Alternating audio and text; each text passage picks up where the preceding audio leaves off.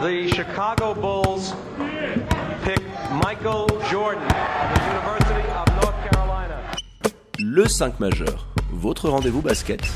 Il retourne l'animal. Oh Mais c'est incroyable C'est Animé par David et Florian.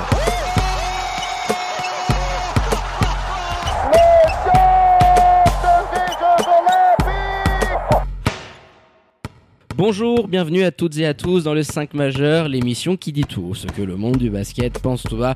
Et pour m'accompagner au micro ce soir, votre expert basket préféré avant cette soirée NBA, Florian Jas. Comment il va mon Flo? Salut David, salut les amis. Bah écoutez, pour moi tout va bien. Alors pour ne rien louper de l'actu basket, vous connaissez la musique, vous allez vous abonner au compte de l'émission sur les réseaux sociaux, at le 5 majeur. Tout en lettres. Et pour nous réécouter à la douce symphonie de nos voix, c'est en podcast sur toutes les diverses plateformes d'écoute. Allez, sans transition, Florian, on ouvre notre page Welcome to the NBA. Jingle. Zion for four for four. Welcome to the NBA. Game 7, les deux plus beaux mots que peut nous offrir la NBA. On est chanceux, hein, on en aura droit à un troisième dans cette bubble. Avec ce duel Raptors-Celtics, le deuxième contre le troisième de la conférence Est et probablement la demi-finale de conf la plus bandante à Orlando avec comme point d'orgue hein, ce Game 6 d'anthologie remporté après double prolongation par les Raptors. On va débriefer hein, ce Game 6 et surtout faire un preview de ce Game 7 à venir. Et pour en parler avec nous aujourd'hui, on a le plaisir de recevoir la communauté Celtics France. Hello les gars, comment allez-vous? Yo, ça va bien et toi? Eh ben écoute, ça va pas mal. Merci d'avoir accepté notre invitation et d'être dans le 5 majeur. Et tu seras accompagné aujourd'hui, hein, pour pas faire de jaloux hein, et faire preuve de la plus grande impartialité, de Mike Laviole, journaliste NBA hein, pour l'Express de Toronto et collaborateur auprès de Raptors FR. Hello Mike, merci d'avoir également accepté notre invitation. Salut les gars, merci pour l'invite. Salut Mike, salut Celtics France, hein, parce qu'ils souhaitent garder l'anonymat. Pas prêt dit. pour la célébrité. Voilà, pas tout de suite. Les gars, déjà, avant de parler de ce Game 7, on va quand même faire un micro-retour sur ce Game 6 d'anthologie que nous ont livré les deux équipes la nuit dernière. On commence par toi Mike. Comment euh, tu l'as vécu? On imagine que ça a été de grosses émotions pour toi et qu'au final, tu es bien content. Ah ouais, ça a été vraiment les montagnes russes dans les émotions. Puisqu'en même les Raptors démarrent vraiment pas bien le match. Leur première mi-temps, elle est vraiment compliquée. Il a fallu ces 9 points de suite de Fred Van Vliet pour vraiment relancer l'équipe avec euh, la, faute flagrante sifflée à Marcus Smart. Et puis après, euh, après c'était vraiment un chassé-croisé tout, tout long et avec une fin, une fin positive pour les Raptors. Euh, heureusement, on a eu un grand Kyle Lowry. C'était vraiment stressant. Franchement, je pense que des deux côtés, Celtics France va en parler aussi, mais c'était vraiment un match stressant. Mais je pense encore plus du côté Raptors parce que nous, on savait que si défaite il y avait, c'est les vacances, quoi. Donc. Euh...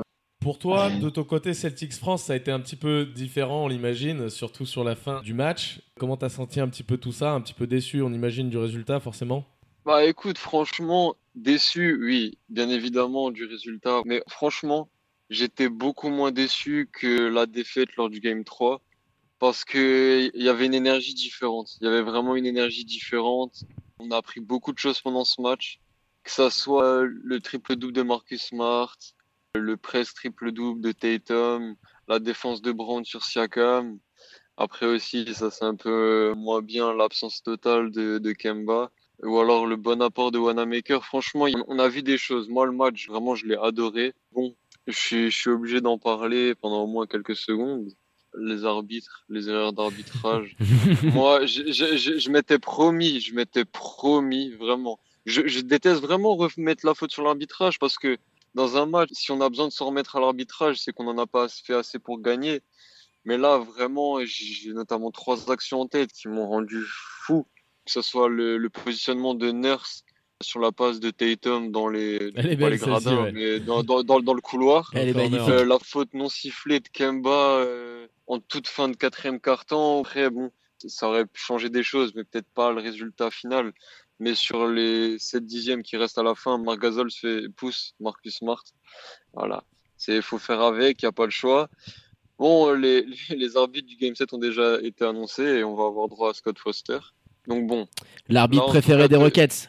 je demande juste à NBA qui aime cet arbitre. Là, on a, on a eu un bel avant-goût avec Tony Brothers. Donc maintenant, pour un match 7, on va avoir droit à Scott Foster. Que de demander de plus Toi, Mike, qu'est-ce que t'en penses un petit peu de ces coups de sifflet euh, assez litigieux? Alors, on, est assez d'accord, hein, c'est pas trop notre habitude de reporter la faute euh, sur les arbitres, mais c'est vrai que sur ces derniers matchs de playoff, on a vu des trucs quand même assez dingos, euh, avec des fautes sifflées alors qu'il y a plus de temps au chrono à l'Est également. Notamment cette action, je pense, de Kemba Walker sur la fin. Est-ce que tu te dis que voilà, de toute façon, ça va se retourner dans l'autre sens, peut-être éventuellement sur le prochain match? Ou alors tu penses que peut-être si tu étais fan des Celtics, tu l'aurais un peu mauvaise après ce Game 6 Non, moi j'ai tendance à dire que les coups de sifflet, ça se compense sur une série. Euh, on a vu dans des matchs précédents euh, Jason Tatum qui a eu pas mal de coups de sifflet gentils de la part de l'arbitrage, euh, notamment un match où il shoot, je sais plus, 15 ou 18 lancers francs. Bien sûr, si j'étais fan des Celtics, je l'aurais mauvaise sur, sur ce match-là. Après, pour moi, sur l'action précédente, avant de Walker, il y a Siakam aussi qui part au drive et il y a beaucoup de contacts. Les arbitres, ils ont sifflé de la même manière les deux équipes. Pour moi, il y a des drives côté Raptors aussi où on peut siffler faute. C'est sûr que sur Kemba, il y a beaucoup de contacts. Après, voilà, comme je l'ai dit, je pense pour moi, ça se compense. Les arbitres, comme vous l'avez dit, de toute façon, ils sont pas bons depuis le début de la bulle, clairement. Euh, ils ont vraiment eu du mal à se remettre dedans. Donc voilà, après, bien sûr, forcément, euh, l'action de Nurse. Je ne sais pas si habituellement en NBA, les, les coachs, euh, ils ont cette largeur-là, normalement. C'est compliqué à analyser, en fait. Nurse s'est mis dans le coin, oui, il est sur le terrain. Après, il portait pas un maillot vert non plus, hein. Euh, honnêtement, euh, c'est pas faux. Porter pas un maillot vert. C'est vrai que ça, c'est vrai que ça peut tromper un petit peu. Mais effectivement, comme tu l'as dit, moi je suis d'accord avec toi. Ça sert pas non plus euh, à grand chose d'épiloguer là-dessus. Les, les, coups de sifflet, exactement comme tu l'as dit aussi, ont été assez uniformes. Et sur l'ensemble de la série, je trouve, malgré les différents corps arbitraux. Et il euh, y, y a eu pas mal d'erreurs. On l'a dit, ils sont pas bons. Maintenant, c'est des deux côtés. Et effectivement, je pense qu'entre ces deux équipes, en tout cas, j'espère pas qu'on aura un souci au niveau de l'arbitrage dans le, dans le Game 7, mais je ne pense pas que ça va se jouer à ça. Euh, maintenant, moi, j'aimerais bien parler peut-être un petit peu des cas un peu plus individuels. On peut notamment parler euh, de la doublette Tatum-Jalen Brown avec toi, Celtics France, qui sur ce match-là a pris énormément de responsabilités offensives avec plus ou moins de réussite. Est-ce que tu penses que aux abords de grosses échéances comme ça, de gagner quand même face aux champions en titre, c'est pas rien. Euh, la peur de gagner, un petit peu le, manque d'estime de soi pour le moment, peut rattraper des jeunes joueurs euh, comme les deux que je viens de mentionner ou d'autres joueurs euh, au sein de, Celtics. Moi, franchement, oui, tu, l'as dit, ils ont eu beaucoup de responsabilités.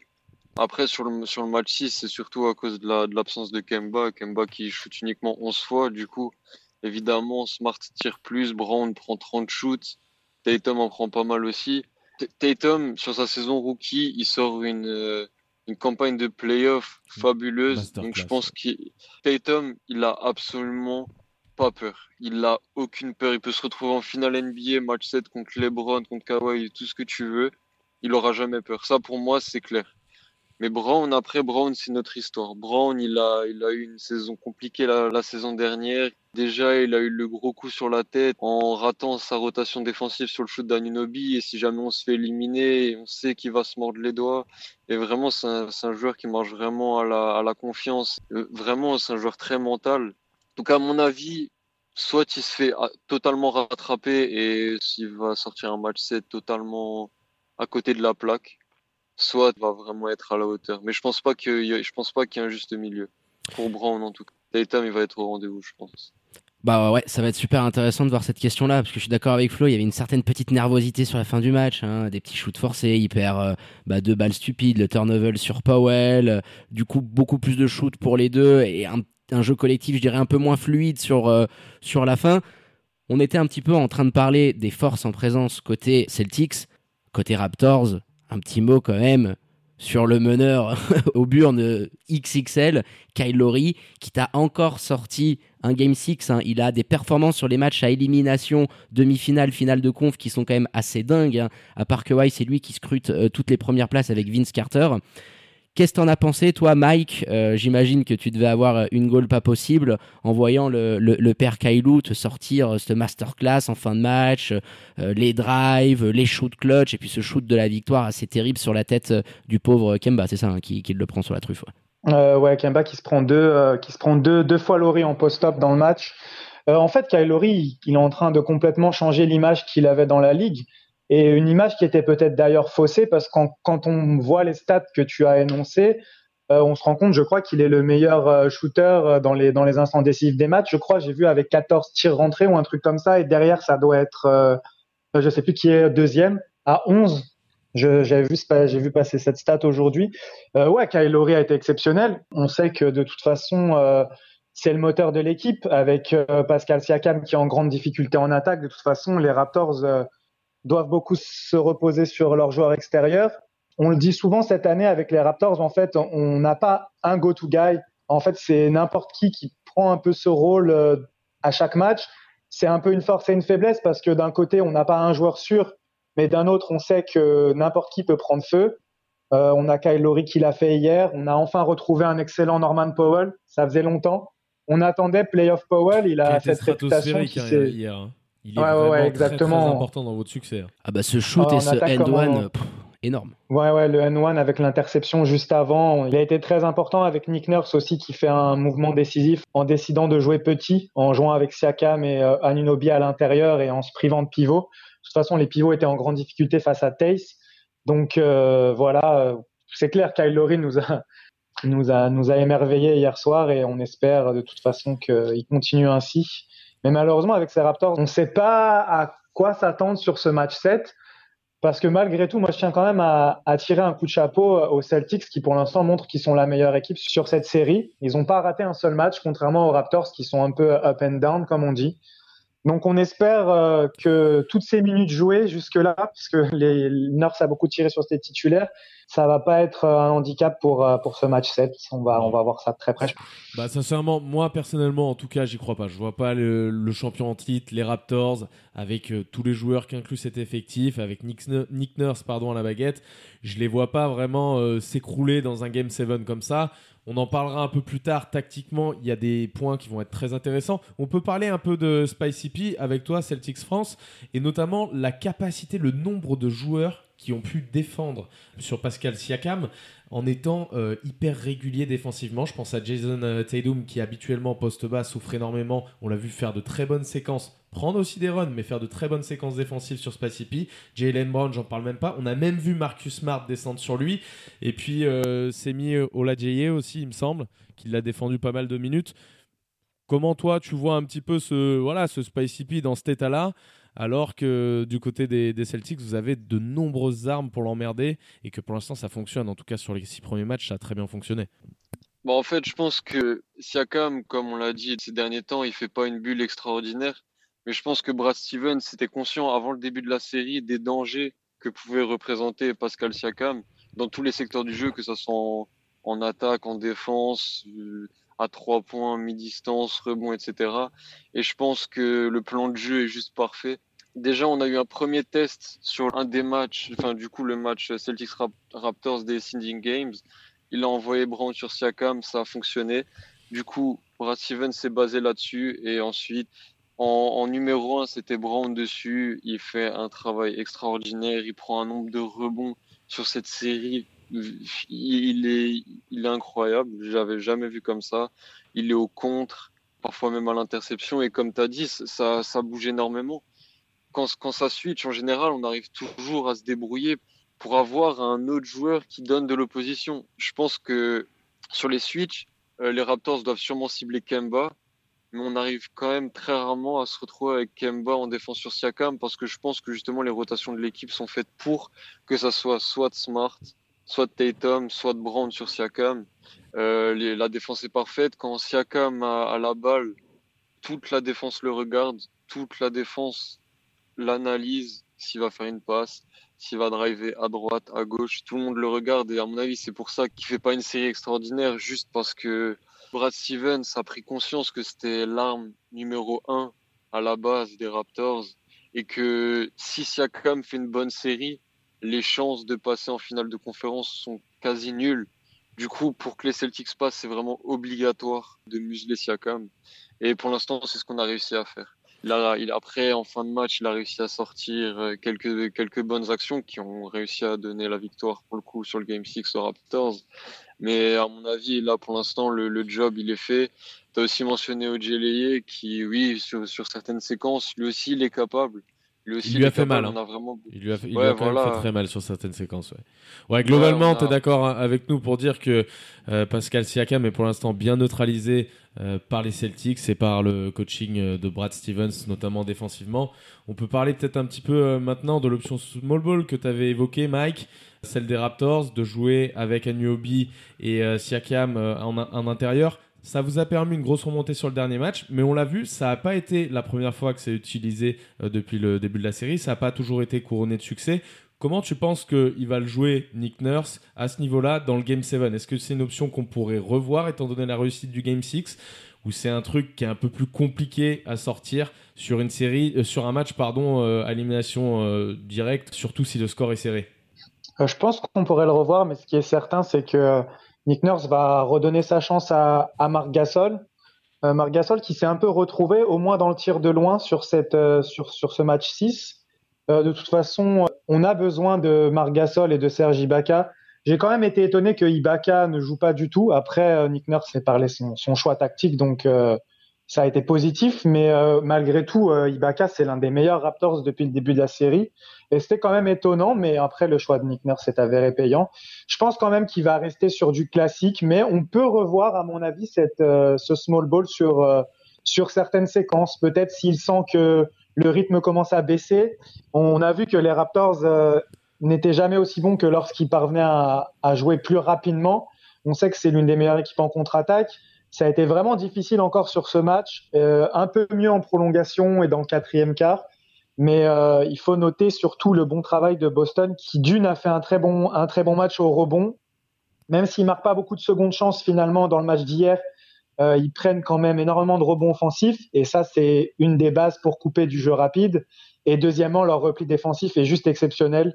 On voit vraiment que Brad Stevens a analysé le jeu de contre-attaque des Raptors qui est complètement annihilé.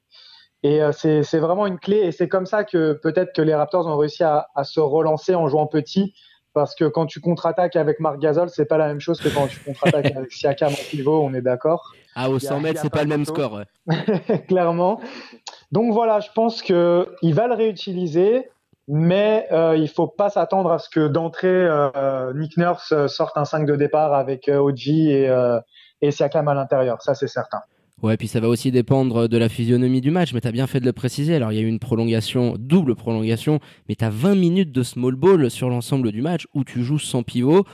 Ça peut aussi expliquer parce que euh, Pascal Spicy P, Celtics le disait bien, euh, il y a du monde en face pour défendre sur lui et en le mettant sur un poste de faux pivot, euh, tu peux te retrouver face éventuellement à Daniel Tay sur un certain match-up. Enfin, je trouve qu'il a peut-être un peu plus de solutions en ayant un mismatch un peu plus naturel de par le poste auquel il joue. Donc ça va être intéressant de voir euh, est-ce qu'il poursuit là-dessus. Alors après, c'est comme le disait Flo, hein, c'est euh, c'est pile ou face. Euh, tu peux très bien être dans un, jour un peu down et, te faire clairement manger là-dessus. Car une des interrogations principales qui va être soulevée sur ce prochain match, les gars, c'est ce jeu sur demi-terrain. On va être sur un Game 7. Alors je doute qu'on soit dans une orgie offensive parce qu'à un moment donné, il va y avoir la pression, les coronesses à poser sur la table et les deux, les deux mots, hein, Game 7, forcément, ça parle et ça te rajoute un petit, un petit suspense particulier. Comment vous voyez un petit peu cette clé? Parce que le, jeu sur, deux, sur demi-terrain va être primordial, le jeu va être ralenti. Euh, quelle équipe, selon, euh, selon toi, tiens, Celtics, aura un petit peu l'avantage là-dessus euh, sur ce Game 7 Euh, franchement, je suis un peu, un peu partagé parce que comme, comme l'a dit Mike, on a très bien suggéré le jeu en transition qui était franchement le problème numéro un sur cette série avant de la commencer. La question principale était autour du jeu en transition des Raptors. Et avec, au fil des matchs, avec du temps, on a réussi à trouver des solutions. Franchement, hier soir, il y a eu quelques possessions en demi-terrain, comme on a dit, où les Raptors ont, quand même, euh, ont quand même réussi, quoi. Et euh, moi, moi, de base, je suis assez serein parce que on a vraiment un jeu énormément basé sur le 1 contre 1. Ça, on a juste à le regarder sur la stat simple qui est le nombre de passes dans le match. Si on regarde le nombre de passes total, j'ai pas le chiffre, mais je suis totalement convaincu que les Raptors font beaucoup plus de passes que les Celtics. Alors que les deux équipes sont des équipes qui collectives, mais les Celtics font beaucoup moins de passes. Du coup, je pense que si on se retrouve sur un match où les ça va être principalement du 1 contre 1, je pense vraiment qu'on peut prendre qu'on peut prendre le dessus. Après, Kyle Lowry l'a montré que voilà, hier, sur les 1 contre 1. Il arrivait quand même à mettre dedans quelques difficultés, mais il rentrait dedans et Il se débrouille bien. Voilà, il, il- il fait le taf, quoi.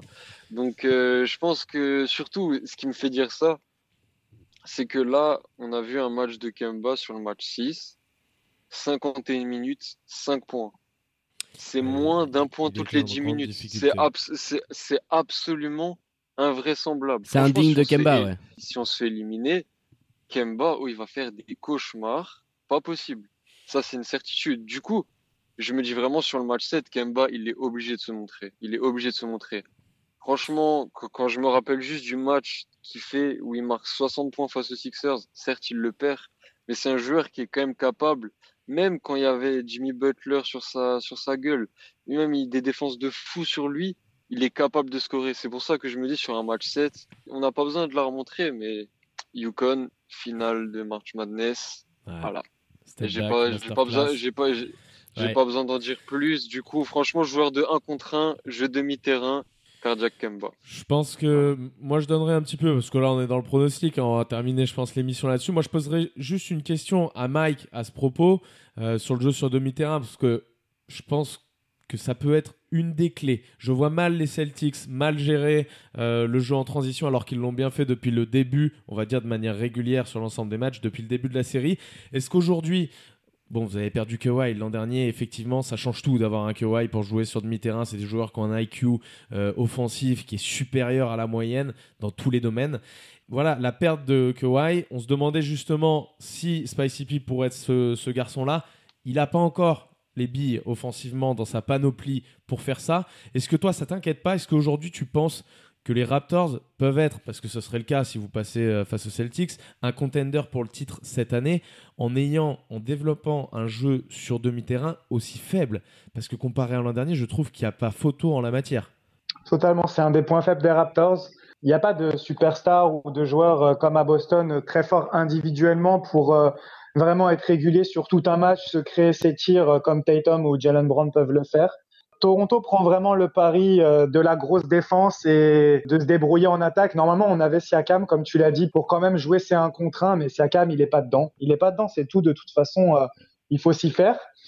Il y a eu un problème avec cette coupure. il n'est pas revenu à son meilleur niveau.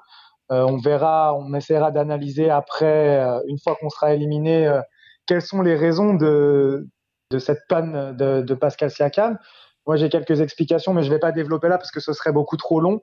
Donc, euh, on va falloir s'en remettre à d'autres joueurs. Et euh, comme je l'ai dit tout à l'heure, en fait, euh, on n'a pas une certitude sur. Je peux pas vous dire aujourd'hui qui va faire un gros match individuellement dans le match 7. On espère Laurie, on espère Van mais Van il est en grande difficulté face à la défense de Boston. Il parvient à, sur euh, quelques, quelques séquences à faire de bonnes choses, mais si on prend ses pourcentages euh, sur la totalité d'un match, euh, c'est pas très régulier. Il a beaucoup de mal en pénétration. Il va souvent buter dans la défense intérieure des Celtics, qui est très bonne.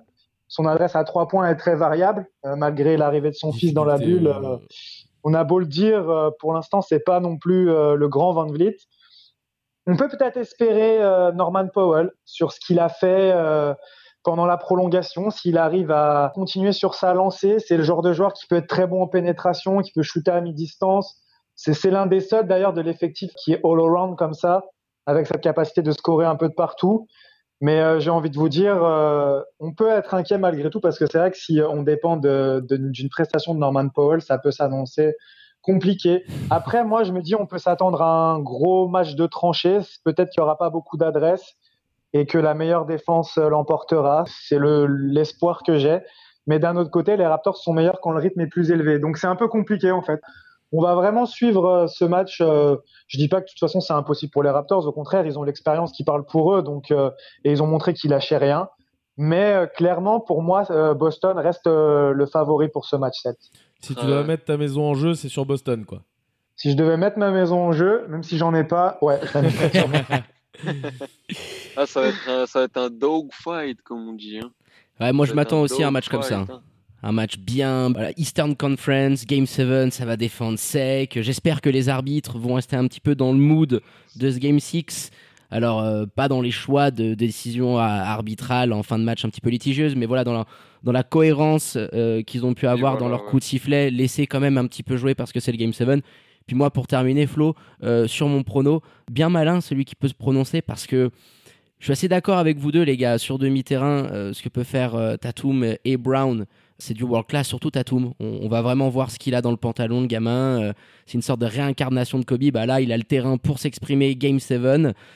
Mais j'ai un peu peur que vous retombiez dans les travers de ce Game 6 où tu as plus de 50 shoots à E2. C'est le max sur cette série-là beaucoup moins de passes, donc un jeu collectif un On peu a parlé moins. avec un Kemba Walker qui était en grosse Oui, qui était en difficulté grosse aussi, hein, difficulté. qui- Donc c'est pour ça Kemba il va vouloir en prendre aussi. Donc j'ai- peur peut-être que du côté de- des Celtics, tu tombes un petit peu dans le jeu où il y a trop euh, de, de 1 contre 1 d'une certaine manière, alors que du côté des Raptors, ils vont venir avec un plan de jeu défini. Peut-être que tu n'auras pas un mec comme Kawhi qui va t'en planter 30, mais tu as l'expérience. Tu as peut-être un mec comme Marc Gasol qui va se réveiller parce que c'est quand même un sacré phénomène et qui est complètement absent. On n'a pas trop parlé aujourd'hui, mais qui est champion du monde. Et je me dis que bah, le cœur du champion, l'expérience de l'année dernière, dans certains moments, ça risque forcément de jouer. Donc là, tu as une opposition sur plein de styles, quoi. Une jeunesse avec une certaine expérience, une future superstar avec un collectif ultra huilé, puis la bataille tactique, hein. Brad Stevens contre Nick Nurse, t'as là des deux meilleurs coachs de NBA. J'en suis sûr qu'ils vont peut-être nous prévoir, j'en sais rien, hein, euh, pendant un moment, une défense de zone, des trappes qu'on n'a pas prévues. euh, des petits subterfuges, donc ça risque quand même d'être super intéressant.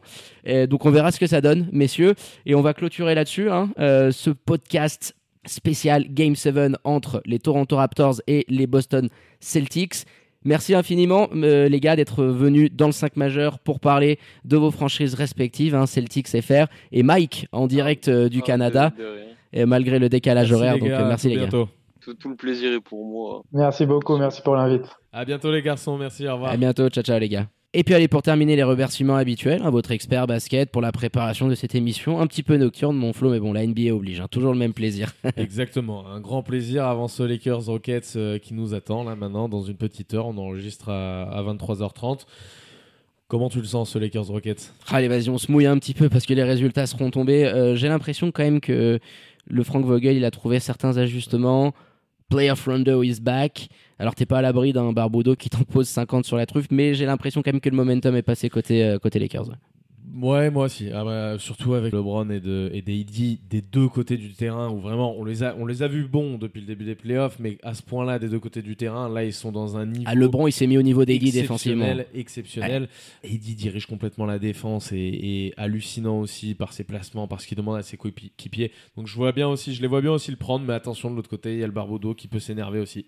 On verra bien. Merci à toi David et à bientôt les amis. Allez, ciao, ciao. Et quant à moi, il me reste plus qu'à vous dire de prendre soin de vous. Faites pas trop les fous, sortez vous restez branchés hein, aux réseaux sociaux de l'émission pour ne rien louper de l'actu suisse NBA. hein. Il y a une petite euh, vidéo avec un certain NBAers avec les initiales euh, TS euh, qui sera bientôt disponible sur notre chaîne YouTube. Et à très bientôt pour un nouvel opus du 5 majeur. Ciao, ciao.